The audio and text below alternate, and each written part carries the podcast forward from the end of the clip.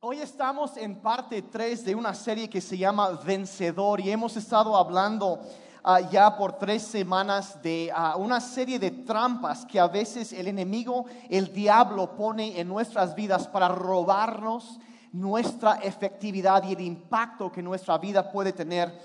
Ah, y hace, hace 15 días vimos la trampa de las, de las comparaciones, la maldición de las comparaciones. Y, vimos, cómo es que, Dios tiene una carrera para tu vida y no puedes correr la carrera de otra persona. No puedes ganar la carrera de otra persona. Entonces, estuvimos viendo eso y la semana pasada hablamos de la trampa de la apatía, de, cómo sacarnos la apatía, sacudirla y, y, empezar a hacer algo, movernos hacia algo que produce un impacto en este mundo, porque Dios nos llamó para hacer la diferencia. Y hoy voy a ir directo al grano. Si traes a tu Biblia o traes el app de la Biblia, también, como dicen, dijeron las chicas, puedes seguir ahí y tomar apuntes y, también contestarlos, pero la información está en el app. Pero ah, para, para empezar ahorita, voy directo al grano. Por un momentito, cierren sus ojos un momentito. Y te quiero hacer una pregunta. Si fueras a describirte a ti mismo con tres palabras, ¿cuáles serían esas tres palabras? No lo tienes que decir en voz alta, si no quieres, pero pensando, ¿qué, palabras usarías para describirte a ti mismo o a ti misma?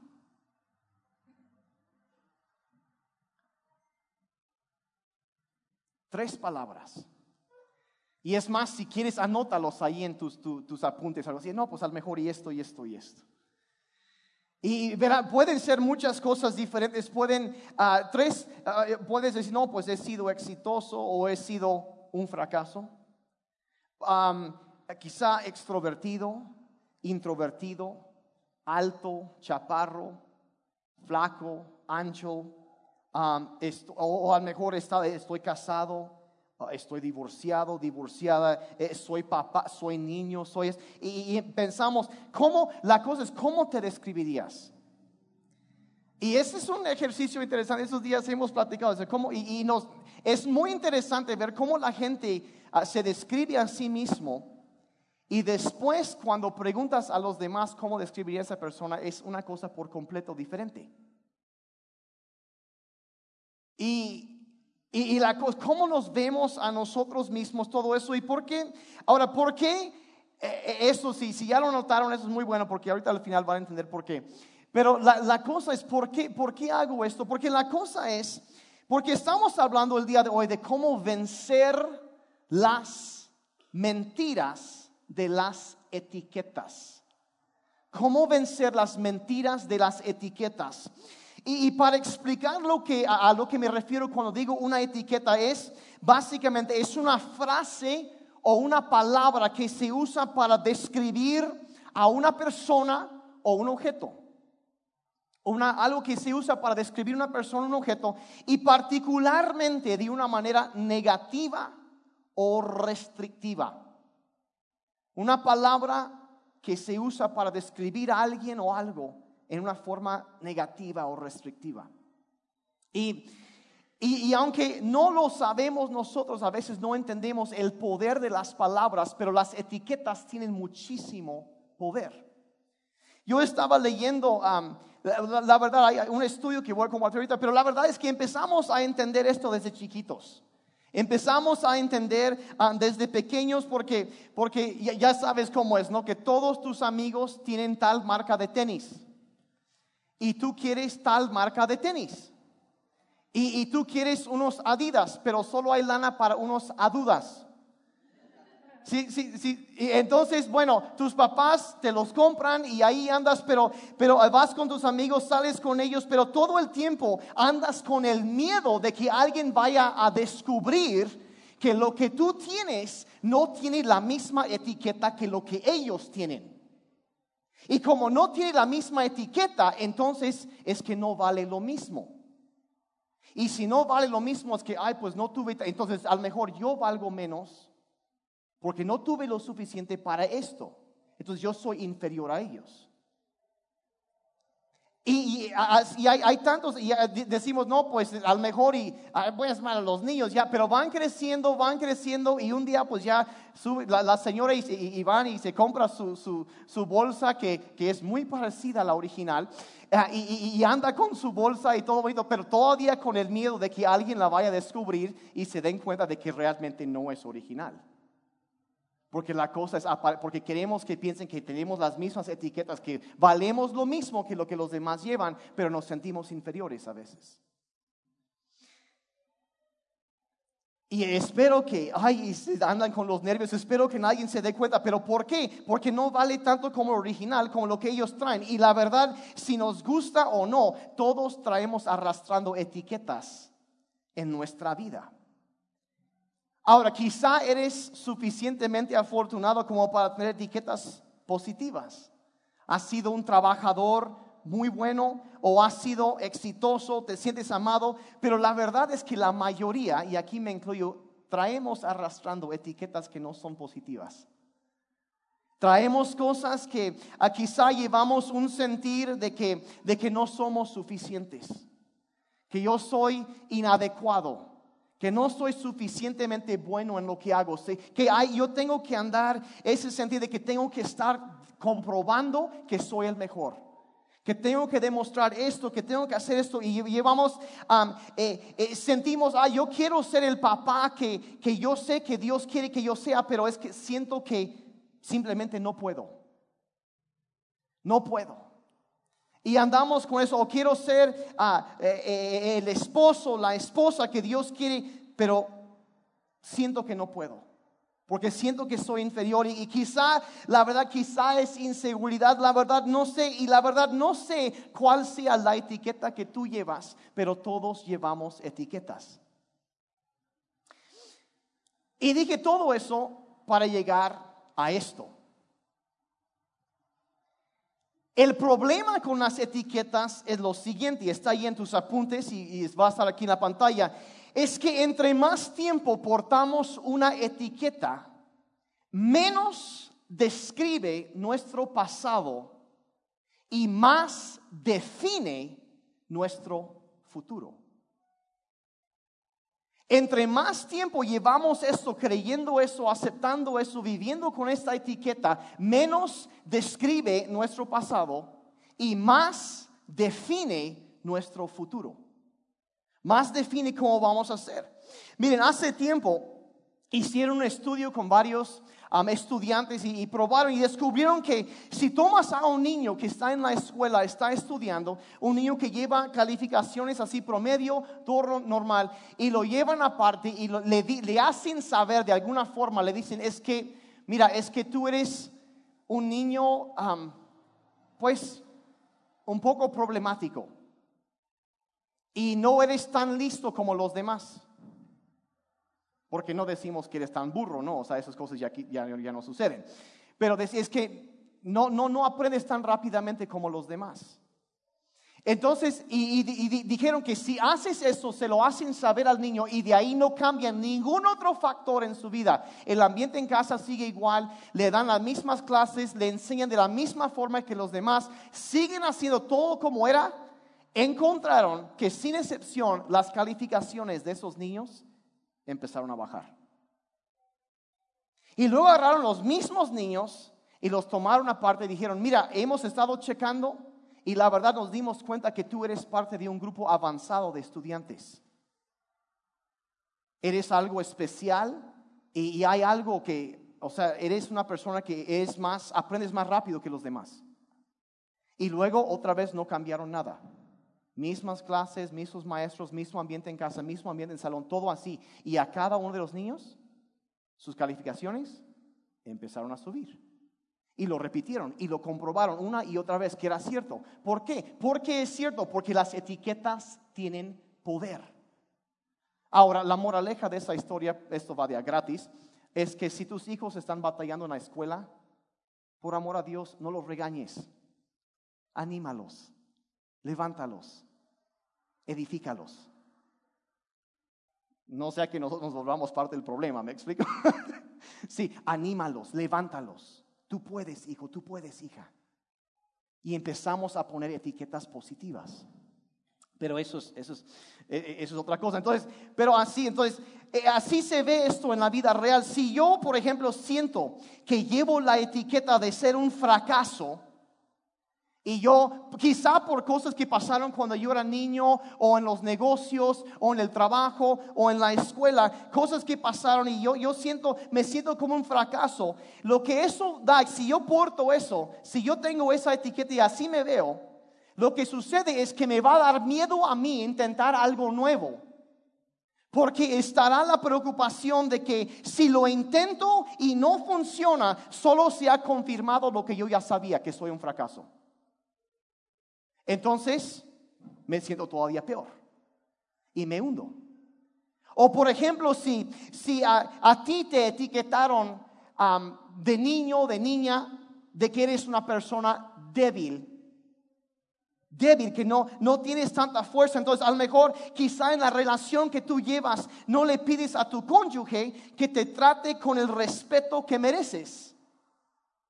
Porque sientes que si no lo hacen van a confirmar lo que ya sabías que eres débil y no tienes derecho a hablar y eres inferior. Y son ideas que tenemos, etiquetas que nos han puesto de alguna forma que hemos abrazado y aceptado esto en cuanto a nosotros y que son cosas que afectan nuestra vida en formas muy tangibles. Entonces, entonces ya lo ven, entre más tiempo portamos una etiqueta, menos describe nuestro pasado y más define nuestro futuro. ¿Me están siguiendo? De repente se pusieron todos bien callados. Entre más tiempo portamos una etiqueta, menos describe nuestro pasado y más determina nuestro futuro. Entonces vamos a ver una historia en la Biblia que nos enseña un poco acerca de esto. Y se trata de dos personas. Se encuentra en, el libro de Marcos capítulo 2. Y, y se trata de dos personas, Jesús y otro tipo que la Biblia no le pone nombre, pero siempre es más divertido una historia si todos tienen nombre, así que lo vamos a poner Chepe. Es la historia de Jesús y Chepe, ¿está bien?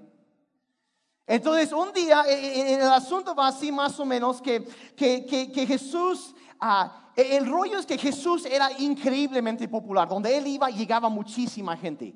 No, era como eh, llegabas y ya si tú querías entrar, ya no había boletos para entrar, me explico, ya, ya estaba llenísimo todo y era imposible acercarte a Jesús por lo, mismo que había tanta gente que lo quería escuchar, la gente se amontonaba. Y, y, entonces eso era un problema si tú querías escucharlo, pero Chepe, aparte de ese problema, Chepe tenía otro problema. La Biblia dice que Chepe era un paralítico, era un hombre paralítico. Y, lo único que dice acerca de él es que era, era eso, era paralítico. Y, eso significaba que él sabía lo que era llevar etiquetas. Él sabía lo que era sentirse, al mejor llevarse la etiqueta de sentirse una carga para su familia. De no poder trabajar para proveer por su familia de que al mejor si había nacido así, que no sabemos exactamente, pero los, los demás niños a veces son un poco crueles. Y, y al mejor le dijeron algunas cuantas cosas. Y al mejor, y ahí se la pasaba mendigando a la orilla de la calle y, no falta quien, ah, quítate de aquí, cochino sucio, y, le aventaban algo, y, nunca faltaban las groserías. Entonces él iba creciendo con todo eso y, era un hombre y, se sentía eh, al mejor rechazado por muchos. Y se sentía probablemente, eh, obviamente, dependiente de otros, como no podía abrir paso en la vida por él mismo, no se sentía independiente. Y, para colmo, en ese entonces se consideraba que, y hay todavía gente hasta el día de hoy que tiene esta idea, que si tú tienes alguna enfermedad o alguna discapacidad es porque andabas en pecado. Lo cual no es bíblico, pero hay mucha gente que tiene esa idea. Y eh, eh, vean el caso de Job, por ejemplo, el hombre más justo en toda la tierra y sufrió terriblemente. No porque hubiera pecado, sino porque no había pecado y el diablo lo quería atacar. Pero eso también es otro tema. Pero el, asunto es, en ese entonces, si la gente te veía con discapacidad, decían, ah, es que está, anda mal. O él o su familia, antes de que él naciera, pasó esto y por eso está así. Entonces crecía con todo eso, la estigma social de, de, vivir así, con el rechazo, todo eso. Entonces, si alguien sabía qué era llevar etiquetas, era Chepe. ¿Ok? ¿Sí me están siguiendo? Entonces, aquí está Chepe, pero, pero afortunadamente en medio de esto, Chepe tenía amigos tenía amigos. Y sus amigos pensaron, miren, nosotros no podemos hacer nada por él. Él está sufriendo. Hay nada que podemos hacer. Pero si tan solo podemos llevar a Chepe con Jesús, algo puede cambiar. Algo puede cambiar. Sí, nosotros no podemos hacerlo, pero Jesús sí puede. Entonces la Biblia relata cómo esos hombres llevan cargando a Chepe y, pero entonces lo llevan en su camastro hasta el lugar, pero cuando llegan está completamente abarrotado de gente el lugar, no hay en dónde entrar, no pueden ni acercarse, pero esos amigos estaban, miren, ¿saben qué? Lo vamos a llevar a Jesús lo que cueste. Entonces se les ocurre, ¿saben qué? Vamos al techo. Y la Biblia narra cómo esos hombres llevaron cargando a Chepe hasta el techo de la casa en donde estaban y empezaron a desmantelar el techo, a abrir un hoyo en el techo de la casa. Por fin, entonces imagínate, estás aquí y de repente empieza a abrirse esto.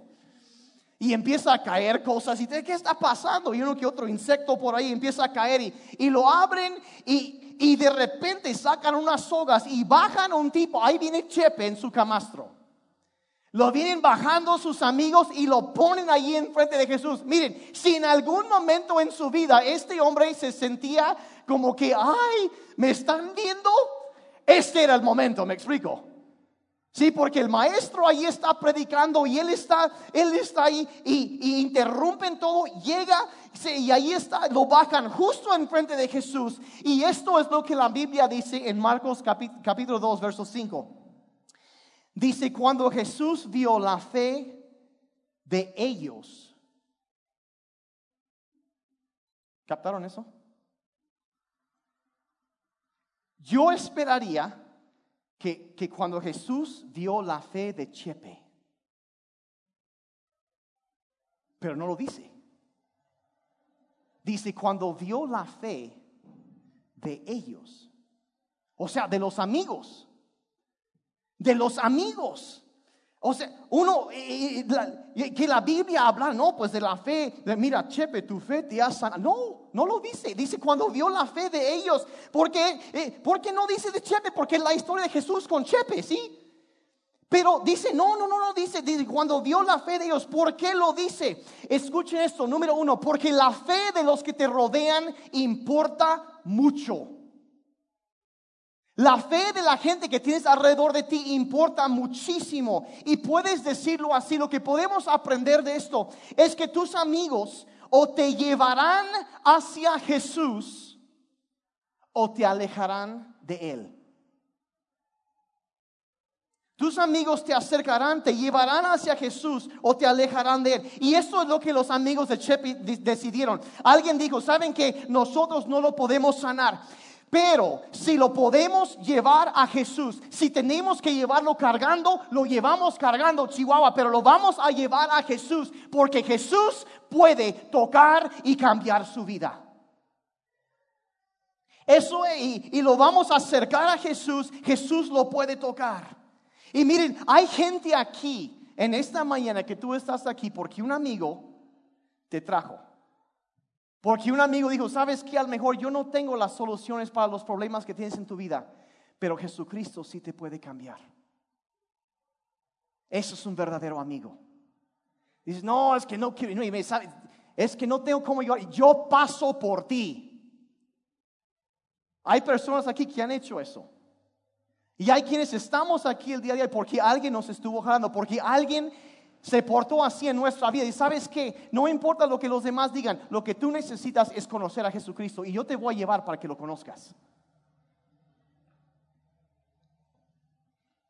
Y eso es lo que hicieron esos hombres. Entonces, la, la, verdad, yo no puedo hacer lo que tú necesitas, pero voy a hacer todo lo posible por acercarte a Jesús. Eso es lo que hace un buen amigo, una buena amiga. Te acerca a Jesús. Y la verdad, seamos esos amigos. ¿Estamos de acuerdo? Seamos así. Invita, trae, tráelos cargando de ser necesario, pero para que conozcan a Jesús. Ahora, ¿por qué es tan importante?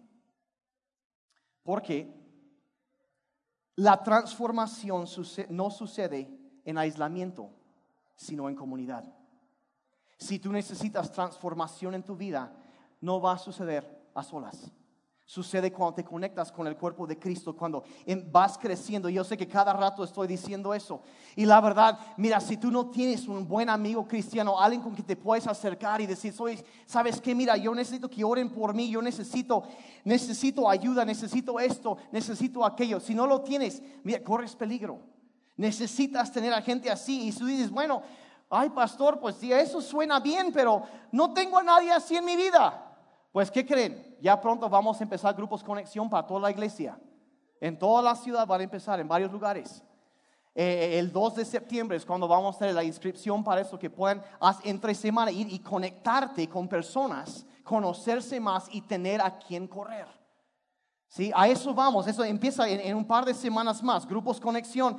Y, y, ahí no vas a estar como aquí llegas y estás sentado junto a alguien, no, ahí vas a estar sentado frente a alguien.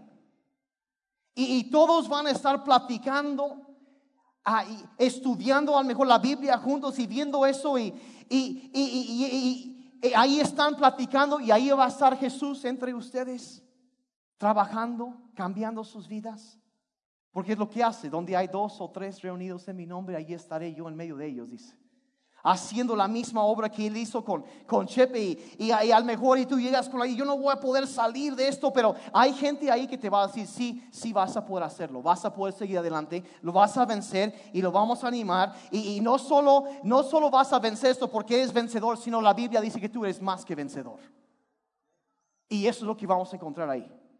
Sí, va a ser buenísimo. Entonces, eso fue sí, el, corte informativo. Sí. Ah, entonces, regresamos al verso 5. Viendo la fe de ellos. Jesús entonces se voltea con, con él. Dice, viendo la fe de ellos, y se voltea con Chepe y le dice, hijo, tus pecados son perdonados.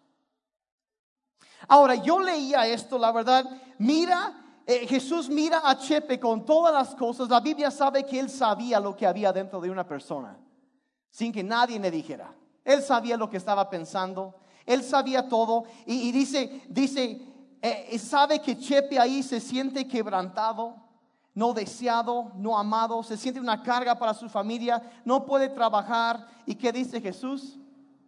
Tus pecados son perdonados. Y, a veces yo, yo, se me hace que suena como que un poco insensible, ¿no se te hace? Así como que, qué incómodo. En ese momento, qué incómodo. Y te quedas preguntando, bueno, ¿por qué Jesús le dijo eso? ¿Por qué le dice así? ¿Por qué ah, e, e, no, no puede trabajar? Pasa hambre y dice, ya tus pecados son perdonados. ¿Y qué, del el quebrantamiento, la vergüenza, todo eso que lleva? Bueno, porque vean lo siguiente. Jesús siempre sana la fuente, no los síntomas. Va tras la fuente de la situación, no, no los síntomas. ¿Y qué, qué, significa eso? Significa que Chepe no necesitaba una etiqueta nueva. No necesitaba que, aparte de todo eso, ahora le pongan esto. También fue sanado y ya. Él no necesitaba eso, necesitaba algo completamente diferente. Él necesitaba una nueva identidad. Un cambio completo, no solo etiqueta, sino una identidad diferente. Y así somos nosotros. Miren, muchas veces nosotros nos acercamos, llegamos por ejemplo aquí a la iglesia y venimos pensando, bueno, si yo pudiera tener una etiqueta nueva, diferente, no lo pensamos así, pero pensamos, si yo pudiera hacer esto o dejar de hacer esto, entonces yo merecía, merecería en que me traten, que me acepten y que Dios me acepte. Que me traten bien, merecería eso. Yo necesito, yo, yo, quizá a lo mejor yo podría llegar a estar bien con Dios si yo hago esto. Si cambio la etiqueta, si cambio esto, quizá entonces seré digno de tener una relación con Dios. Y, y quizá Quizá entraste el día de hoy pensando, bueno, si esta gente realmente supiera cómo está mi vida de a de veras, no me aceptarían. Si supieran cómo está mi matrimonio, cómo están mis hijos, en dónde están mis hijos, no me aceptarían.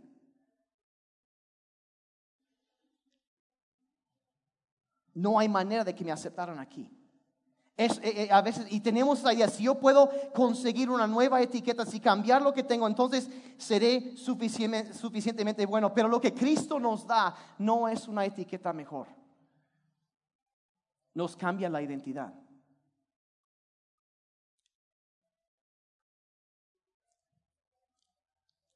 Yo me acuerdo, voy a contar una historia aquí que a lo mejor Mari se acuerda de esto.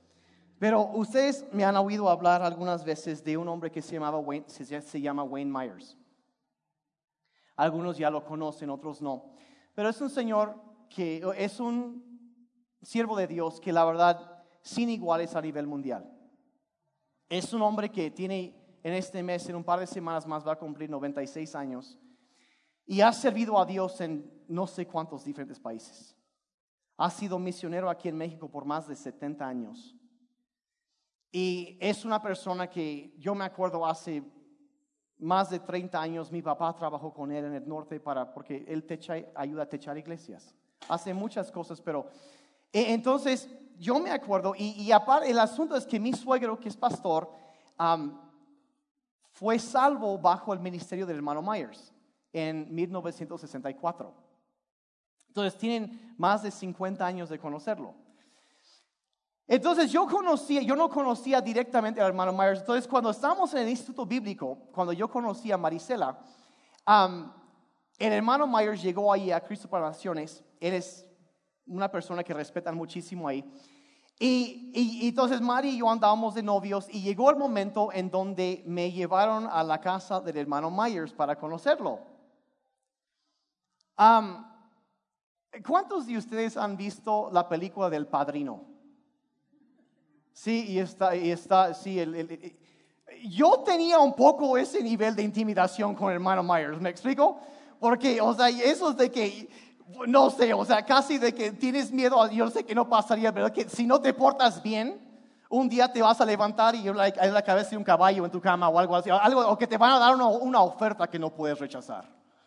Así intimida el hermano. Entonces yo estaba un poco nervioso. Entonces vamos llegando, entonces me llevan. Yo no, mejor aquí las dejo ustedes. No, tú pásale. No, este, yo me quedo aquí en el coche. Yo les espero. Y no, no, no, acompáñenos. Y yo, Señor, trágame suelo. No, entonces llegamos y ahí está. Entonces tocan la puerta y, ahora el hermano Wayne conoce a, Ana y a María y a Marta desde que eran niñas. Entonces el hermano Wayne abre la puerta de su, de su departamento y se me queda viendo y se queda viendo a Mari y le dice, pásale, hija. Y luego pone su mano en la puerta. ¿Cómo te llamas? Uf. Y, y, cómo se llama tu papá. Y afortunadamente, pues mi papá era misionero y pues había, entonces ya conocía, entonces había cierta entrada. Y, entonces ya después y yo estaba traumado. Y, y todo día después llega el hermano Myers acá a compartir y, salimos una vez todos los pastores a cenar con él y estamos sentados en una taquería porque a él le gustan los tacos, como buen gringo. Y, se, me queda viendo y, su esposa Martita está sentada junto a él y, me dice, este, tú sabes, Daniel, que Fidel aquí es, es como un hijo espiritual para mí. Yo, sí. Entonces me dice, entonces eso significa que Marisela es como mi nieta. Y yo, sí. Y nomás vi que Martita como que le pone la, la, mano y, bueno, tranquilo. Y me dice, joven, si no le tratas bien a Mari, tendrás problemas conmigo. Y Martita, ay, bueno, no le digas así todo así. Pero las, entonces yo un poco intimidado, la siguiente vez que el hermano Wayne me vio, me abraza y me dice, hola hijo, ¿cómo estás?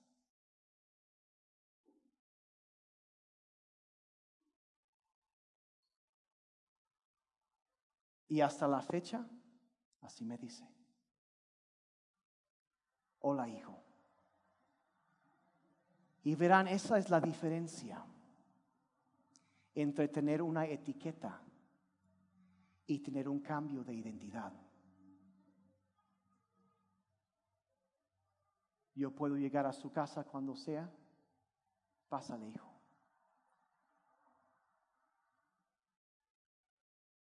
Y hay muchos de nosotros, y, así es la obra, eso es lo que Cristo hace en nuestras vidas. Llega el momento en donde a lo mejor hay, uno de, nosotros que, que, vamos llegando y pensamos, es que yo no soy digno de que Dios me hace, yo no, yo no puedo, no, no lo merezco, no, no es correcto que me dé todo eso, pero, pero llega el momento en donde abre la puerta al Señor y dice, hola hijo, hola hija, bienvenido a casa. Y ya no se trata de lo que tú haces o lo que tú no haces, sino de tu identidad como un hijo o una hija de Dios. Y eso fue lo que Cristo hace aquí con este hombre. Le dice, hijo, ¿captaron eso? Hijo, tus pecados son perdonados. Lo agarra en medio de tanto sufrimiento, de tantas etiquetas, de tantas cosas. ¿Y qué hace? Le cambia la identidad. Ahora sí, en lugar de ser Chepe, el, discapacitado, el paralítico, el, el, mendigo, todo, no, ahora es Chepe, el perdonado Hijo de Dios. Y es una identidad completamente diferente completamente diferente, hijo de Dios. Y, eso es lo que nos ofrece Jesucristo. No es una nueva etiqueta, es una nueva identidad. No es eh, algo que se escribe en la playera, sino algo que se escribe en nuestro alma, en nuestra mente. Hijo de Dios, hija de Dios. ¿Me están siguiendo? Están muy serios todos. Y aquí es, miren, aquí es en donde vemos la diferencia entonces entre la etiqueta y la identidad. Y eso es que una etiqueta puede describir tu pasado, pero tu identidad en Cristo define tu futuro. Una etiqueta puede describir tu pasado, pero tu identidad en Cristo define tu futuro. Lo define, lo define. Pablo habló de esto en Gálatas, dice en el, Gálatas 3:28, dice, ya no importa si eres judío o griego, esclavo o libre, hombre o mujer, todos ustedes son uno solo en Cristo Jesús. Agarra ahí y toma todas las etiquetas que existen. Cuando dice judío o griego, estaba hablando diferentes de raza. No es que ese es mejor o es el racismo lo saca y lo tira por la ventana. No eso. Cuando dice esclavo libre, está hablando de diferentes niveles socioeconómicos. Gente que es de alta, de, de diferentes clases. Y sabes que eso tampoco importa. Las cosas externas dicen ni aún de que, ah, no, pues hombre o mujer, porque algunos crecemos en una casa muy machista en donde al hijo se le trata bien y a las hijas se les trata como inferiores. Entonces crecen toda su vida con el sentir de que yo valgo menos por el simple hecho de ser mujer. Y es una mentira del diablo. Pero mucha gente va creciendo y Dios, hablando a través de Pablo, entra en eso dice, ¿sabes que Nada de eso importa. No importa cómo, en dónde, cuándo naciste, qué tan ricos o pobres eran tus padres, si eres hombre o mujer, no importa la etiqueta que llevas. Lo que importa es que eres uno en Cristo Jesús con los demás hijos de Dios. Es tu identidad, no es algo que haces, es quien eres. Algunos les está cayendo esto. No importan las etiquetas que la gente te pone. Esto estamos hablando de identidad, que como un hijo, una hija de Dios, por eso vales. No por lo que tú hagas o dejes de hacer o lo que los demás hablen acerca de ti. Lo que Dios dice de ti es lo que importa. Hijo, tus pecados son perdonados.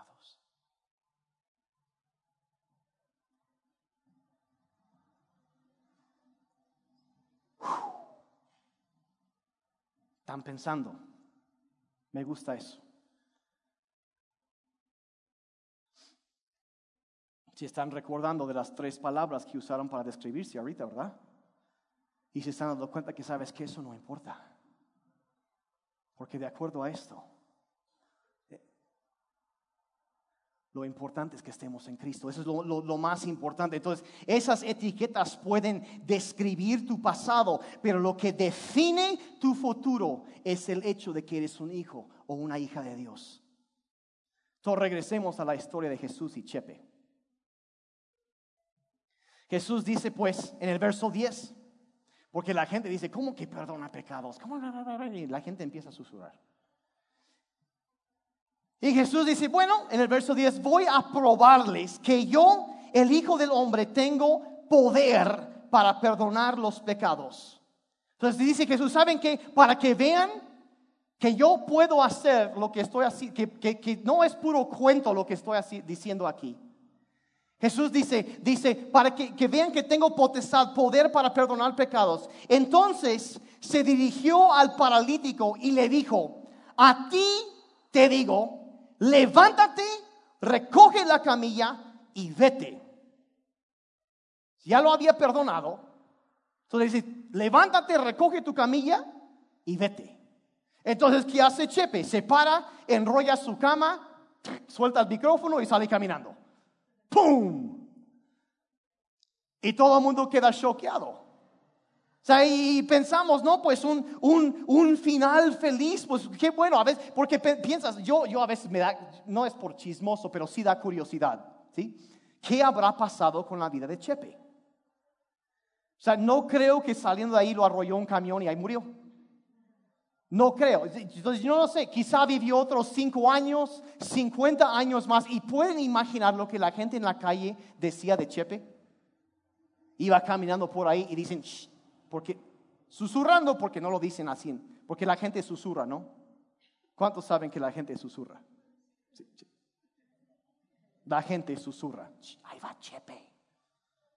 ¿Quién Chepe? No, el que te dije, el que era paralítico, el que no servía para nada.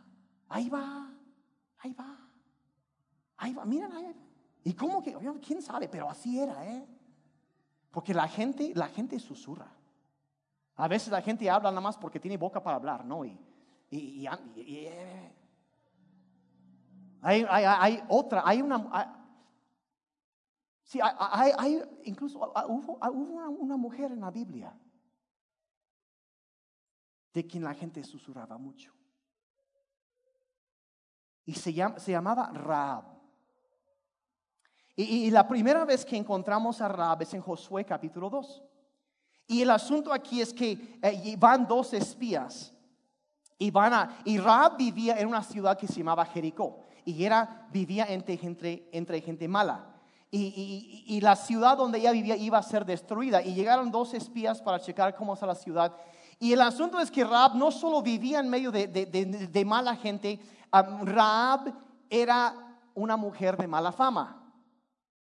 Y la Biblia dice claramente que Raab era una prostituta. Entonces esos dos hombres se fueron y se escondieron en su casa de ella. Y ella dijo, no, y, llegaron los guardias para preguntar por eso. Y ah, no, este, no, vinieron, me visitaron, pero ya se fueron. Pero ella los escondió y después los dejó salir y los ayudó y dice, acuérdense de mí. Y el asunto es que, entonces, siempre Raab, la prostituta. Y después regresan, conquistan la ciudad, salvan la vida de esta mujer y sus hijos. Y uno de los, de los espías, como que le gustó y se casó con ella.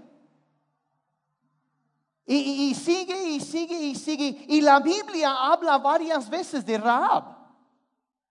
Y habla de ella. Y, llega, llega el momento donde, donde más adelante, yo no sé si lo sabían, pero ella hasta aparece en el linaje de Jesucristo. En uno de los evangelios dice, dice, hijo, a Jesús, hijo de, de, de, José, hijo de fulano de tal, hijo de fulano de tal, y sigue, hijo de Raab, la prostituta. Así dice. Es más, la Biblia menciona a Raab ocho veces. Y de los ocho, seis veces dice que era una prostituta. Y a veces yo veo algo así, yo me quedo pensando, bueno, ¿cómo? O sea, ¿por qué? ¿Por qué es? porque es, la etiqueta que ella llevaba. ¿Y por qué lo siguen diciendo? Es, ay, no, pues la mujer así. Sí, 1500 años después de Raab, la prostituta. Sí, ella, sí, esa. Sí, la, la, prostituta, ella, sí, sí, sí. Y, y, así, una y otra, seis veces lo dice, porque no solo Raab,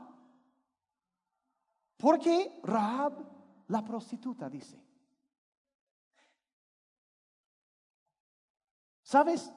Entre más lo voy pensando, más estoy seguro que lo que pasa aquí es que la Biblia quiere que quede bien claro, en primer lugar, que el pecado de Raab no era tan grande que no se podía perdonar.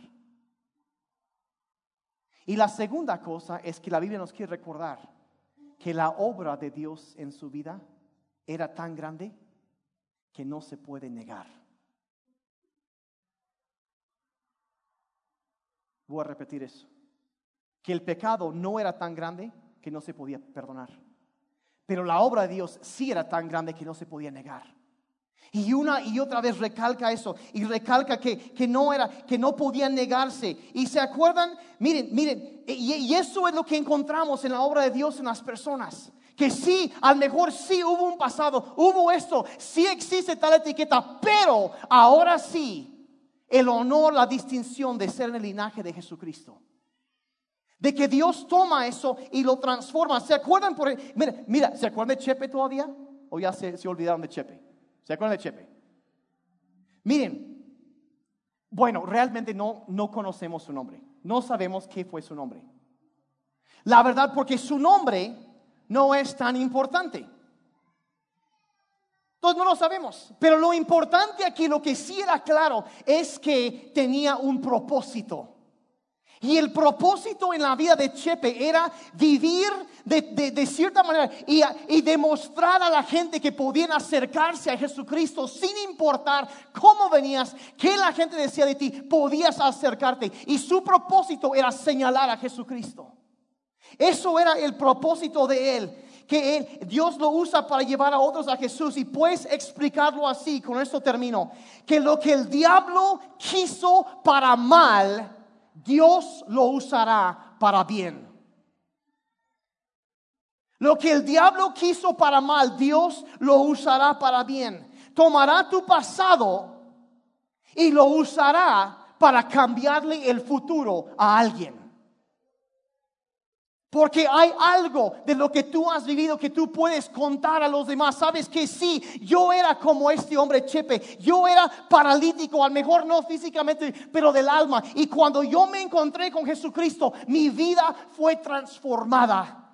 Y yo soy, yo ya no soy un esclavo de todo eso, yo soy un hijo de Dios.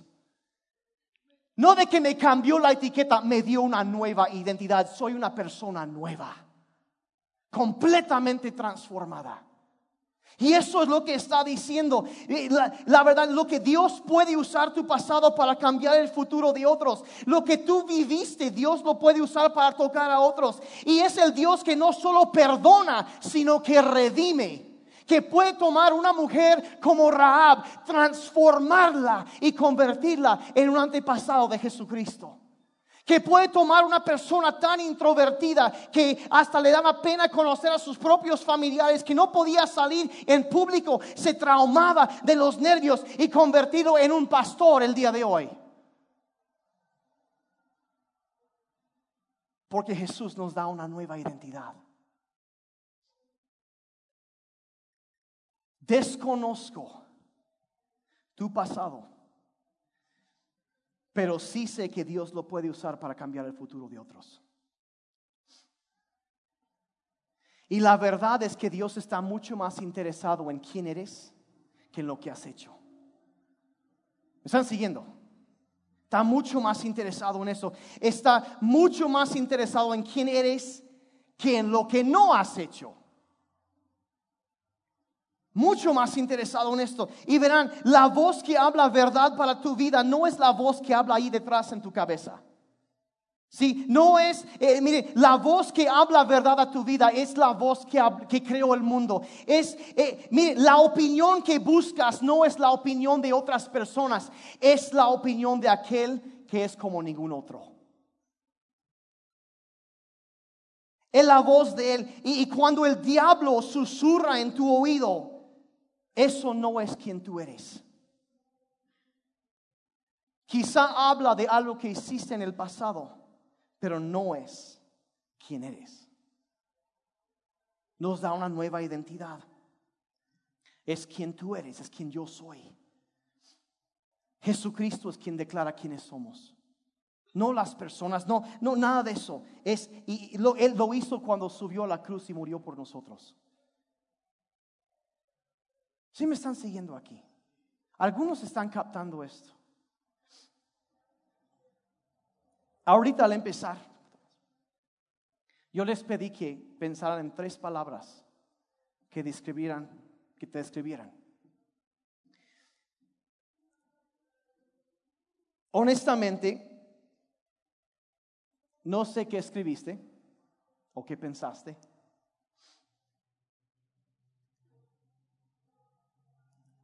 Y no conozco tu pasado, pero lo que sí conozco es cómo puede ser tu futuro. Quizá tú dijiste un error. O dijiste no deseada. O dijiste un fracaso. David cuenta la historia de una mujer que estaba embarazada y cuando nació su hija, ella estaba casi a punto de, se estaba muriendo en el parto. Y ella quiso ponerle un nombre a su hijo. Le quería poner Ben Oni, que significa en español el hijo de mi dolor. El hijo de mi dolor, de mi sufrimiento. ¿Cuántos quisieran que alguien te pusiera ese nombre? Y, con, y, la mujer con eso fallece.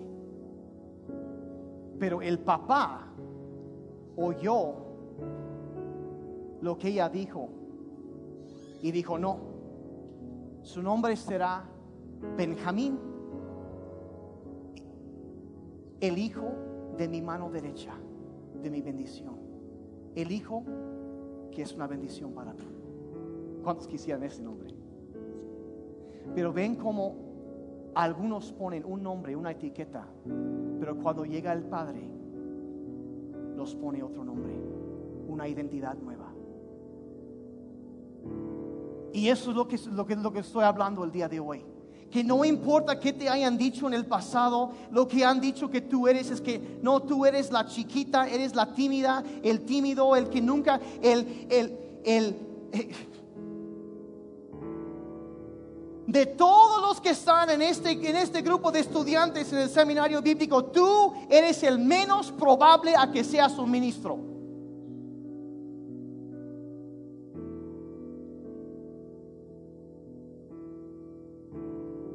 Así me dijeron un día, en frente de los demás.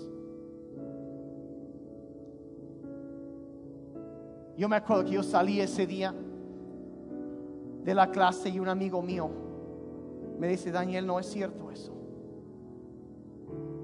Muchos se rieron al mejor, pero al día de hoy, él y yo, de todos que estuvieron ahí, somos los únicos que somos pastores. ¿Por qué? Porque no importa lo que la gente dice acerca de ti, ni acerca de mí. Lo único, la única opinión que importa es la de aquel que no es como ningún otro que nos ha llamado, nos ha escogido, que tiene algo para nuestra vida. Y cuando Dios te pone en algo, nadie te lo puede quitar. Y mire, yo no sé cuáles etiquetas llevas tú el día de hoy. Pero yo estoy aquí para decirte que sabes que no importa qué han dicho de ti. Porque si tú eres un hijo o una hija de Dios, tu futuro se define por eso. Y la voluntad de Dios se va a cumplir en tu vida. Y tú eres no solo vencedor, tú eres más que vencedor. No eres un fracasado, no eres un desastre, tú eres una persona que Dios llamó para este tiempo porque quiere tocar vidas de otros a través de ti. Él quiere tomar todo lo que ha pasado y usarlo para traer ánimo y fuerza a la vida de los demás. Tu vida tiene valor, tiene propósito. ¿Me están siguiendo? Ya tengo que terminar. Yo sé que a lo mejor hay personas que entraron aquí el día de hoy con, con luchando con etiquetas, algo que, que te detiene. Dices, yo no puedo hacer eso porque, hijo, le pasa esto y esto. Algo que tú quisieras dejar. Y si estás aquí, tú quieres ser libre de esa etiqueta, si quieres encontrar tu valor en quien Dios dice que eres, no en lo que has hecho. Ahí con los ojos cerrados, por favor, todos cierren sus ojos un momento. Pero te das cuenta, yo quiero dejar eso, yo quiero algo nuevo, algo diferente para mi vida. Ahí en tu lugar, levanta tu mano. Yo no quiero vivir de acuerdo con esas etiquetas. Yo quiero, yo quiero oír la voz de Dios en mi vida. Hijo, tus pecados son perdonados y hay algo más adelante para ti. Eso es lo que define tu futuro. Dices, sí, Daniel, ese soy yo. Yo quiero ser libre de esas etiquetas. Yo quiero ser libre de eso. Padre Celestial, te doy gracias en esta mañana que nuestras etiquetas no nos definen. Padre, sino lo que nos define es nuestro valor en ti. Es simplemente en ser un hijo tuyo, una hija tuya. Y, y, Señor, yo te doy gracias por eso. Que no importa todo eso, sino que lo que importa es que somos tus hijos.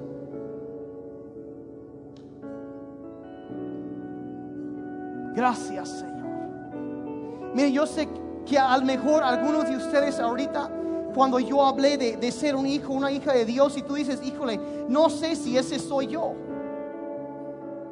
Y la buena noticia hoy es esto que se te ofrece no por lo que tú has hecho, sino lo que, por lo que Jesús hizo por ti. La Biblia dice y establece en nuestras vidas que, que la paga del pecado es la muerte que todos merecemos morir por nuestros pecados. Merecemos estar eternamente separados de Dios porque hemos pecado. Pero continúa ese verso diciendo, pero el regalo de Dios es vida eterna por Cristo Jesús nuestro Señor. Dios nos ha ofrecido vida eterna para ser hijos suyos, parte de su familia. Porque Cristo Jesús murió en la cruz por nuestros pecados. Y si quizá tú estás aquí hoy o, escuchando la grabación y, tú estás listo para recibir la gracia de Dios, estás listo para recibir su misericordia, su perdón. A lo mejor te sientes como ese hombre el lisiado que lo dejaron ahí, lo dejaron por el techo y ahí estás y dices, yo, yo, yo necesito que Jesús me toque. Yo necesito eso y quieres ser parte de la familia de Dios, ahí levanta, tu mano. Yo quiero ser parte de la familia de Dios. Yo quiero, yo, yo necesito eso, yo necesito, y ese soy yo. Yo quiero entregar mi vida a Jesucristo el día de hoy. Yo quiero eso. Si tú, miren, es recibir la gracia de Dios. Es que en este momento Él te adopta y diga, ¿sabes qué, hijo, hija? Tus pecados son perdonados. Tienes una nueva identidad. No eres lo que dijeron ya eres un hijo mío. Un hijo, una hija de Dios. Y si eso es lo que tú quieres, ora ahí en tu lugar, ora conmigo. Dile, Padre Celestial,